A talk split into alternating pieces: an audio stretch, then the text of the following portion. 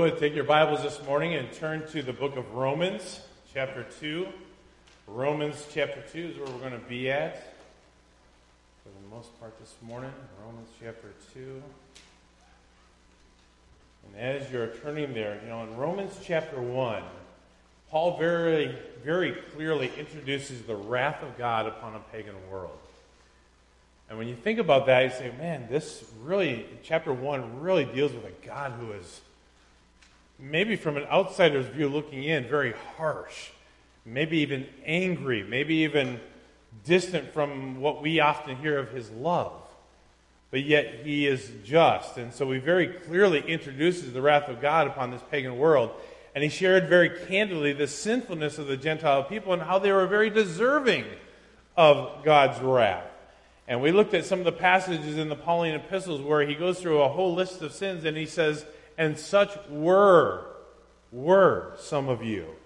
And I'm so thankful because God does a work in our lives and he changes us and he, he recreates in us a clean heart and he produces in us something that different than what, what we were before we trusted in Christ, right? And so it becomes part of our history, part of what is past tense in our lives. He says, Such were some of you. But Paul went so far as to say that even because of what can be seen in the creation around us, it has to point to one thing. There is a creator. This world didn't just, just happen by itself. Somebody had to put it together. Somebody had to create it. And because it's obvious to all of us that somebody did do this, he said, You are without excuse. And we saw that in chapter 1, uh, verse 20. But God revealed himself to them, but they rejected him. In John, it even tells us in the beginning of John 3, it says, For he came unto his own, and his own, what? Received him not. So they were very deserving. They rejected him, but they were deserving of his wrath. So furthermore, they have utterly failed to generate any righteousness of their own to warrant God's mercy and his grace in and of themselves. God's word reminds us in Romans 3.23, for all have sinned and what? Fall short of the glory of God. And God's word makes it very clear that we have no righteousness of our own. So therefore, everything that he introduces in chapter 1 concerning the wrath of God, it was very clear that we were deserving of that. But I also said, in noticing the wrath of God, we also see his justness. That he is a just God and because He is a just God and because He loves us so much, and that's something we often concentrate on His love, but not His, not His wrath, but because He does love us, He does offer what? Mercy and grace and forgiveness. I think of every attribute known to man that God possesses, everything that we can think of who God is, my favorite thing that I see of God, at least it speaks to my heart, is His forgiveness. I'm thankful that I serve a God who is forgiving. He doesn't hold his wrath against me forever. And he's patient and he's long suffering, as we're going to see in just a little bit. But in everything that you see of God, he is a forgiving God, a gracious God, a merciful God. Because if every one of us got what we truly deserved, we would be spending eternity in hell. That's fact. Amen? That's what we deserve. And God's word makes it clear, as we mentioned last week, that all of our righteousnesses are as filthy rags. Verse we didn't talk about, but it's familiar. Jeremiah 17 says, The heart is deceitfully wicked. Who can know it? We have a pretty strong opinion of ourselves most of the time. We think we're pretty good people. And we're going to see that even the Jews thought that, well, we're better than everyone else. And we're going to, because we're better and because we hold to the law, we're going to escape some of the wrath that God's going to give mankind. We're above that. No. We're all underneath the same umbrella, so to speak. But we see God giving us His grace and His mercy as we come into chapters 2 and 3 and following. We're not all the way through there yet.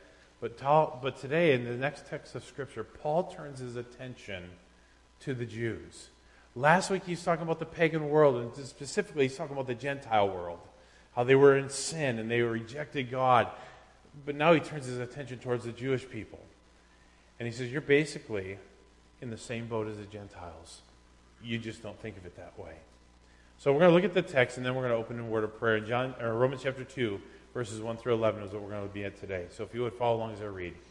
says, Therefore you are inexcusable or without excuse, O man, whoever you who are who judge, for in whatever you judge another, you condemn yourself. For you who judge practice the same things, but we know that the judgment of God is according to truth against those who practice such things. And do you think this, O man, you who judge those practicing such things and doing the same, that you will escape the judgment of God? Or do you despise the riches of his goodness, forbearance, and long suffering, not knowing that the goodness of God leads you to repentance? But in accordance with your hardness and your impenitent heart, you are treasuring up for yourself wrath in the day of wrath and revelation of the righteous judgment of God, who will render to each one according to his deeds eternal life to those who by patient continuance in doing good seek for glory, honor, and immortality, but to those who are self seeking and do not obey the truth, but obey unrighteousness, indignation and wrath tribulation and anguish on every soul of man who does evil, of the Jew first and also to the Greek. But glory, honor, and peace to everyone who works what is good, to the Jew first and also to the Greek. For there is no partiality with God. Lord, as we come before you this morning, Lord, we saw last week, Lord, you are a God of wrath. But Lord, you, also saw, Lord, you're a God of grace and mercy because you love us.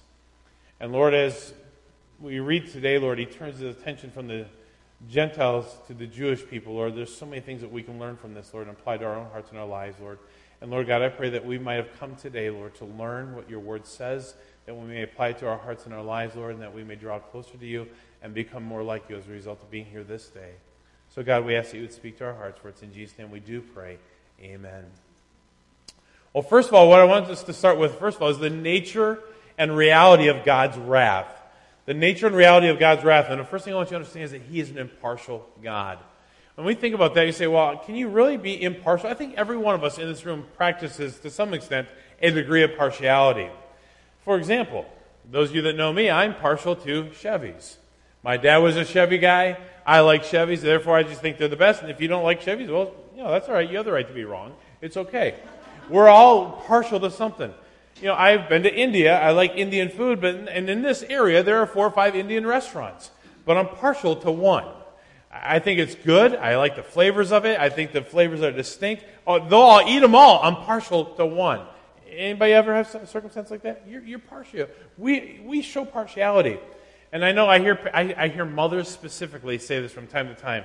I know I'm not supposed to have favorites with my kids, but I really like, yeah, you're guilty you know, this, this one will do this and this one will do that. And you say, oh, it just, it just warms my heart and they do that and they show partiality. But when it comes to God, he says, you're all in the same boat. Last week, he kind of directed his attention towards, in Romans 1, towards the Gentile people, and the pagan people. And this week, he says, really, but really, you Jewish people, you're not much different. You're in the same boat.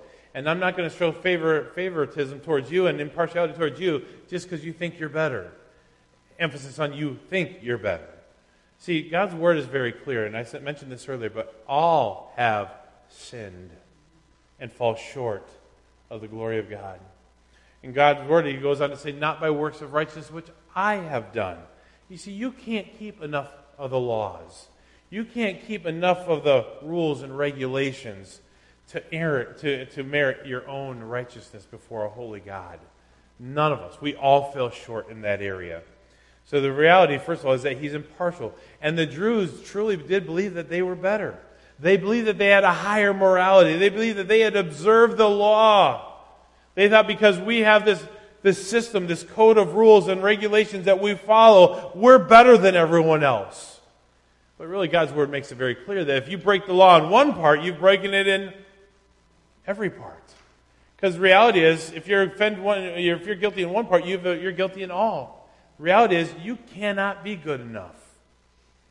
But the Jews believed, first of all, that they were better, that they had a higher morality because they observed the law. Number two, the Jews were actually hypocrites. Look at verse 2 in our text. It says, But we know that the judgment of God is according to truth against those who practice such things. The reality is, they were guilty of doing the very things that they were criticizing others of doing.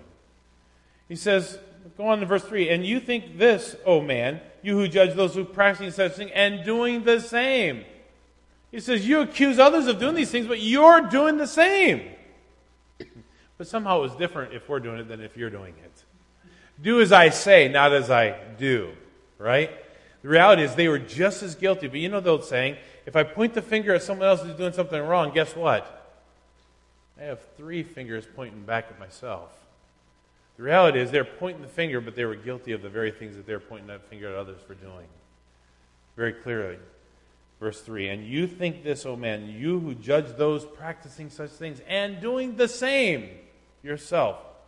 You see, in reality, they were hypocrites. In judging others, he says they condemned themselves. And I know you know the definition of a hypocrite. But just as a reminder, a hypocrite is somebody who pretends to be something that they're not. And of course, in the Latin, the idea and the word story is that there is a drama taking place on stage, and everybody's in costume, and they're playing a role that is not really them. They're hypocrites. Because the real them is who they are when they go backstage and take the mask off, take the costume off. That's who they really are. He says, in essence, you guys are hypocrites. You condemn others for doing the very things that you're doing yourselves. And he said, in judging others, you condemn yourself. You prove your own guilt.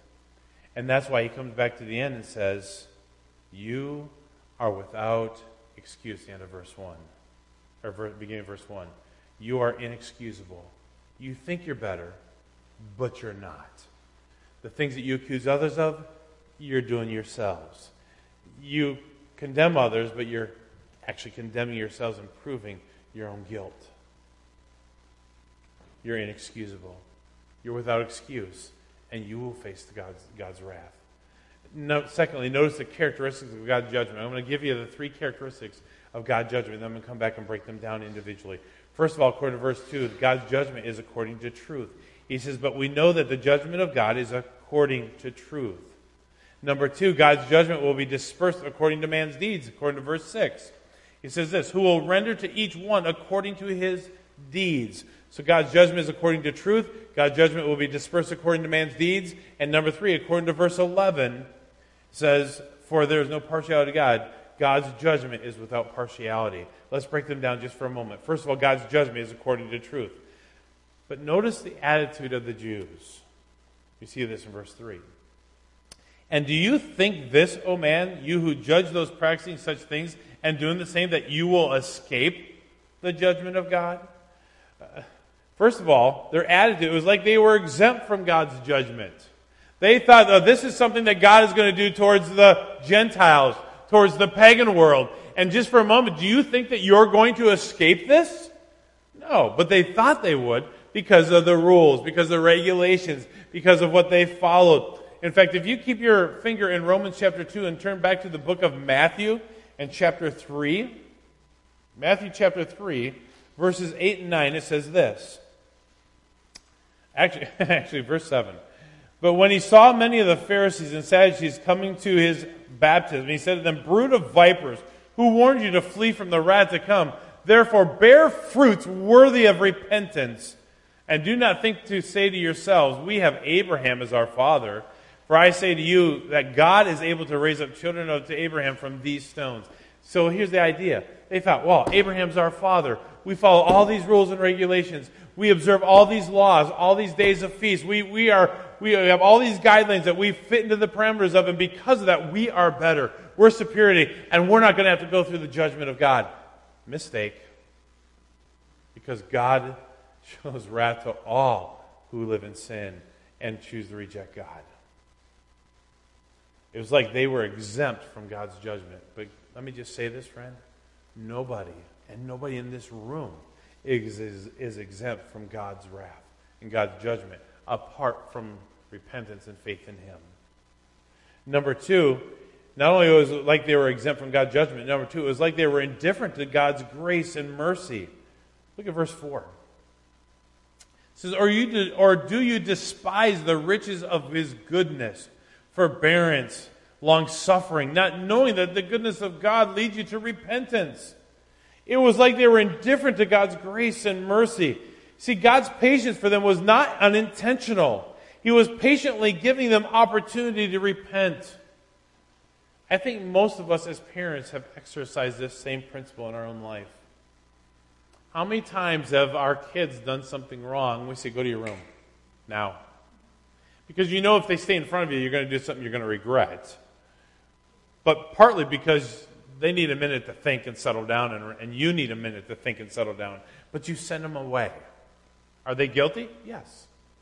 Do they need a minute? Yes. And then you come back a little bit later. But here's what I find out you send them in the room to do what? To just sit a minute? To think through what they did? To maybe even think about what the consequence should be for what they've done. But whatever the case is, you've exercised patience with the idea that you're going to come back a little bit later and see repentance. Right? Isn't that what God was doing? He says, Do you despise the riches of his goodness? His forbearance and long suffering? Do you know what forbearance is? It's not a word that we use a lot in our everyday vernacular anymore. Do you know what forbearance is? Patience. But it's patience with a purpose. I'm exercising patience so that you will come to the reality that what you did was wrong. We're going to come back to this. So he's long suffering. In other words, he didn't just immediately cast judgment, he didn't immediately give his wrath, he didn't immediately exercise his punishment. He was long suffering, he was patient.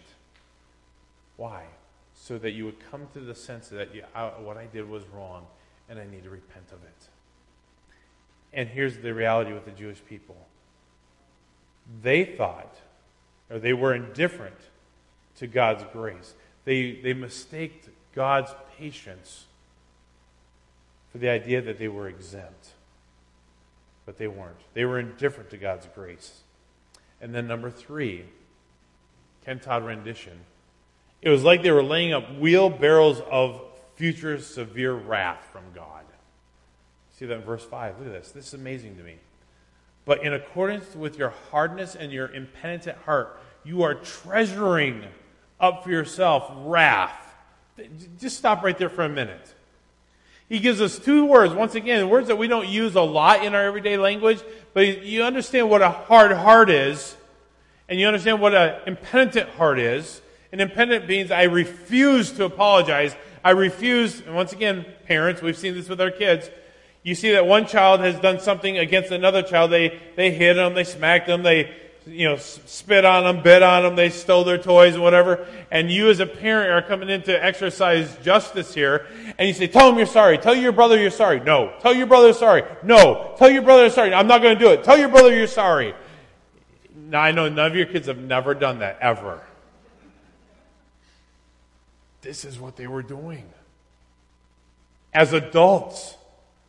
He says, verse 5, but in accordance with the hardness and your impenitent heart, you are treasuring. It's like they're throwing in the wheelbarrow more wrath, more wrath, more wrath, and they're just going to wheel it around until they get to the day of wrath and revelation of God's judgment. He says they're heaping upon themselves more wrath and more wrath. Why? Because they were shaking their fists in the face of God, saying, No.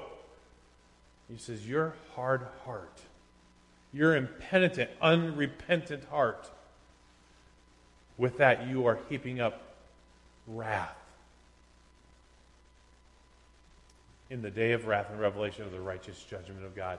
And here's what he says In that day of wrath, it will be righteous judgment. It was, it's not like they can say, Well, God, why are you doing this? God, I don't deserve this. God, this isn't right. Everything that they were doing deserved the very judgment that they were going to receive. And can I just say this as one point of application for every one of us in this room? We deserve every bit of judgment that God would bestow upon us. But for the grace of God, but for his mercy, we would spend eternity in hell. God is gracious to us, lest we forget. I'm reminded we haven't even got to it yet. But in Romans, where it says, Shall I continue in my sin because grace abounds? Depending on your translation, it may say, God forbid. It may say, Certainly not. In some of your translations, it may say, May it never be so. Because that would be shaking our face, a fist in the face of God, saying, I don't deserve this. And yet, going back to verse 1, you're inexcusable. Referring to the Jewish people, but all of us under the wrath of God. So, number one, it was like they were exempt from God's judgment, verse 3. It was like they were indifferent to God's grace and mercy, verse 4. It was like they were laying up wheelbarrows of wrath, in verse 5. They will be judged, however, according to their deeds, according to verse 5. Well, secondly, God's wrath is according to two types of people. First of all, in verse 7 and verse 8, it says, Those who patiently do good. And then the second group, those who are self seeking. Look at verse 7 with me, if you would. Verse 7 says, Eternal life to those who by patient continuance in doing good seek for glory, honor, and immortality. And then verse 8, But to those who are self seeking and do not obey the truth, but obey unrighteousness, indignation and wrath, tribulation and anguish on every soul man who does evil, of the Jew first and also of the Greek. So he says the wrath is directed towards two people those who patiently do good. I'm thankful for those people. You know, it's not always the easiest thing to do good. Those who are self seeking, yeah, it's hard to serve those people. To those who patiently do good, he says there's a reward for that.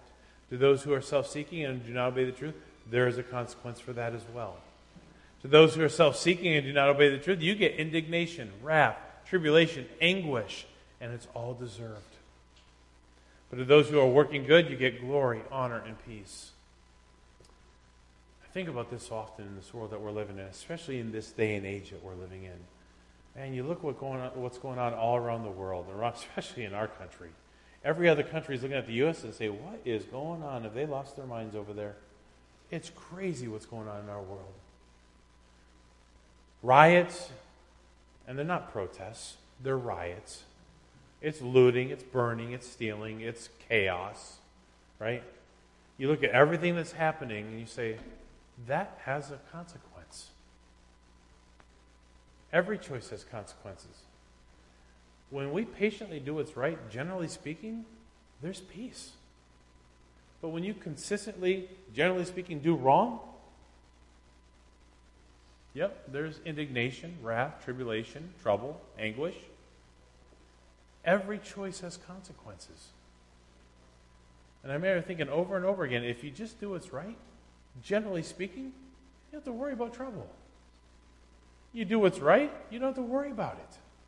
But if you're going to continuously do wrong, yeah, there's fear, there's trouble, there's anguish. Because every choice, both good and bad, has consequences. But these are awesome. To those who are self seeking and do not obey the truth, you get indignation, wrath, tribulation, anguish. To those who are patiently working good, you get glory, honor, and peace. Which one would you rather have? I want to walk with God. I want to, I want to hear the words that he is telling these Jewish people do right. And as a result of doing right, there are those consequences of doing what's right. You get glory, honor, and peace. But I love what it says in verse 11. It says, But glory, verse 10, but glory, honor, and peace to everyone who works what is good, to the Jew first and also to the Greek, for there is no partiality with God. I have found in my life it's hard to be impartial. It's hard.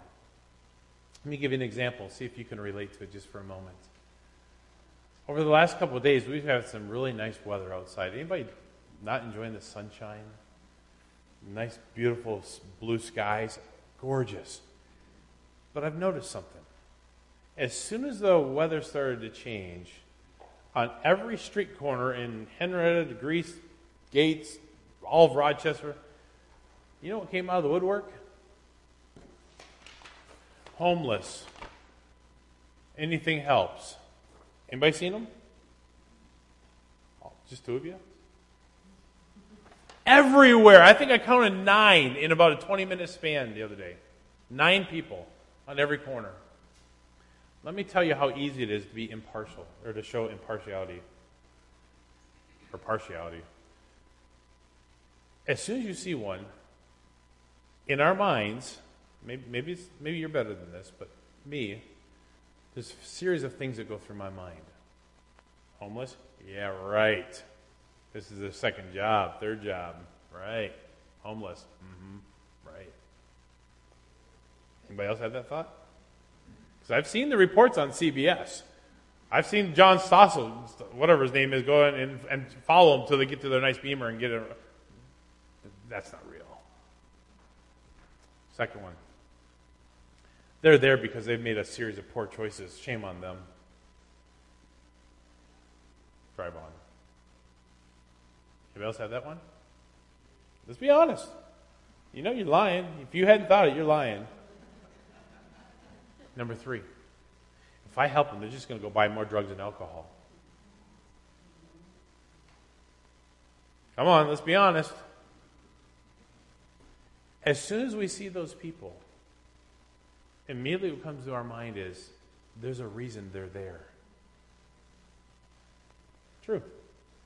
Good or bad, there's a reason they're there. And in our minds, we think we know their life story, even though we don't know their life story. But we think we do. And it's really hard not to be partial because we all have an opinion. And the only way to know the truth, I think, is two things. Number one, with the discernment of the Holy Spirit. But even to get to the second step, you have to have a conversation. But that leads us to another whole string of problems. Number one, we're not going to take the time to pray and figure out what the, what the story is. And number two, we're not going to stop because if I stop, they're probably going to knife me or something. They're dangerous. They might throw a gun if nobody else is around. Right? And you guys are all laughing because you know it's what goes through your minds. But we don't know because we don't pray and we don't have a conversation. And by the way, I'm not just saying next time you see one, stop. I'm not saying that. I'm just saying it's hard for us to be fair. But with God, there's no partiality. He says, I'm an impartial God. And he says, I look at all of you the same. I love you all the same. And because I love you and I care for you, I want what's best for you. But every choice has a consequence. Your sinfulness has a consequence, and your righteousness has a consequence. And by the way, you have no righteousness of your own, but through faith and repentance, we can come in good standing with God. But the reality is, verse 11, for there is no partiality with God. He treats us all the same. We're all sinners in need of a Savior. Isn't that awesome? He doesn't say, well, you're you're of this tribe or you're of this social status, you're of this academic eliteness, you're of this you know, part of town, therefore you get exclusive benefits. It doesn't work that way. He treats us all the same. I have this question in closing. If God doesn't show partiality and he treats everyone the same, shouldn't we do the same? Shouldn't we? Shouldn't we love all people? We talk about that. We have a lot of messages on God's love. We're to exercise God's love. Don't, don't we love people equally? Now, apart from our partiality, we could. But God loves us. And He offers all of us the gift of salvation. And apart from that gift, we're under God's wrath. Jews thought they were better. And there's times that we think we're better than others because of what we do or don't do. But all of us are under God's wrath, apart from His grace and mercy. I don't know about you, but we need that. We need His grace. We need His mercy. We need to understand His love towards us. I don't know about you, but over and over I see that, yes, He is a just God. And because He is just, He is going to exercise wrath. But we can know one thing it's going to be fair, it's going to be impartial. And when we trust Him, He forgives, He gives grace, He gives mercy. I need that. I want that. I long for that. How about you? He's impartial. And if God looks at all people with complete justice and fairness, we should as well. It's not my place to judge. Because in judging, I'm just like that Jewish person. It is my job to love and to share and to be the person God wants me to be.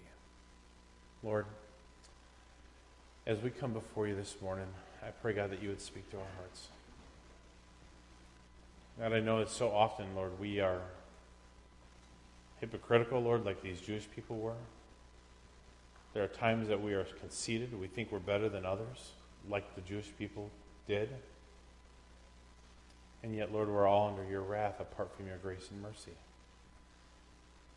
Thank you, Lord, for your love.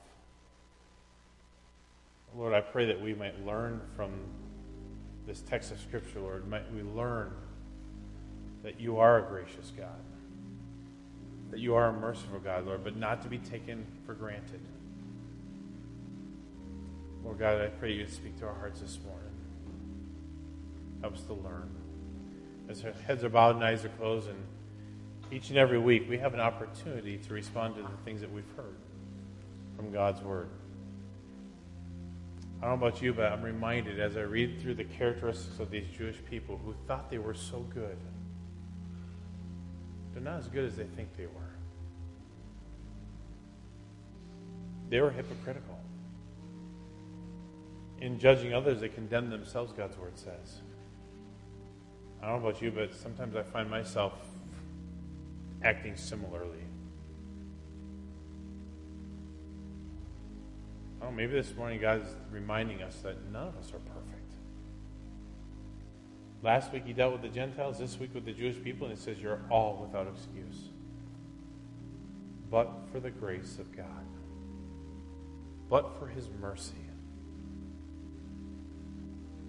Maybe you're reminded this morning not to take God's grace and mercy for granted. Not to cast the stones, not to be judgmental towards others, but to simply remind others who God is. That He is a great God who is patient and long suffering, just like we are to our parents or to our children at times, our Heavenly Father is to us.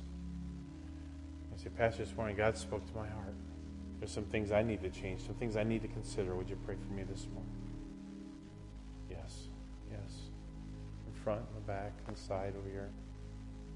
Anyone else say, Pastor, that's me. I need to I need to change in some areas. Yes, in front. Can I just challenge those of you who lifted your hand, your heart towards the Lord this morning? Just take a minute and pray. Sometimes we can be just like those Jewish people, be so proud and arrogant.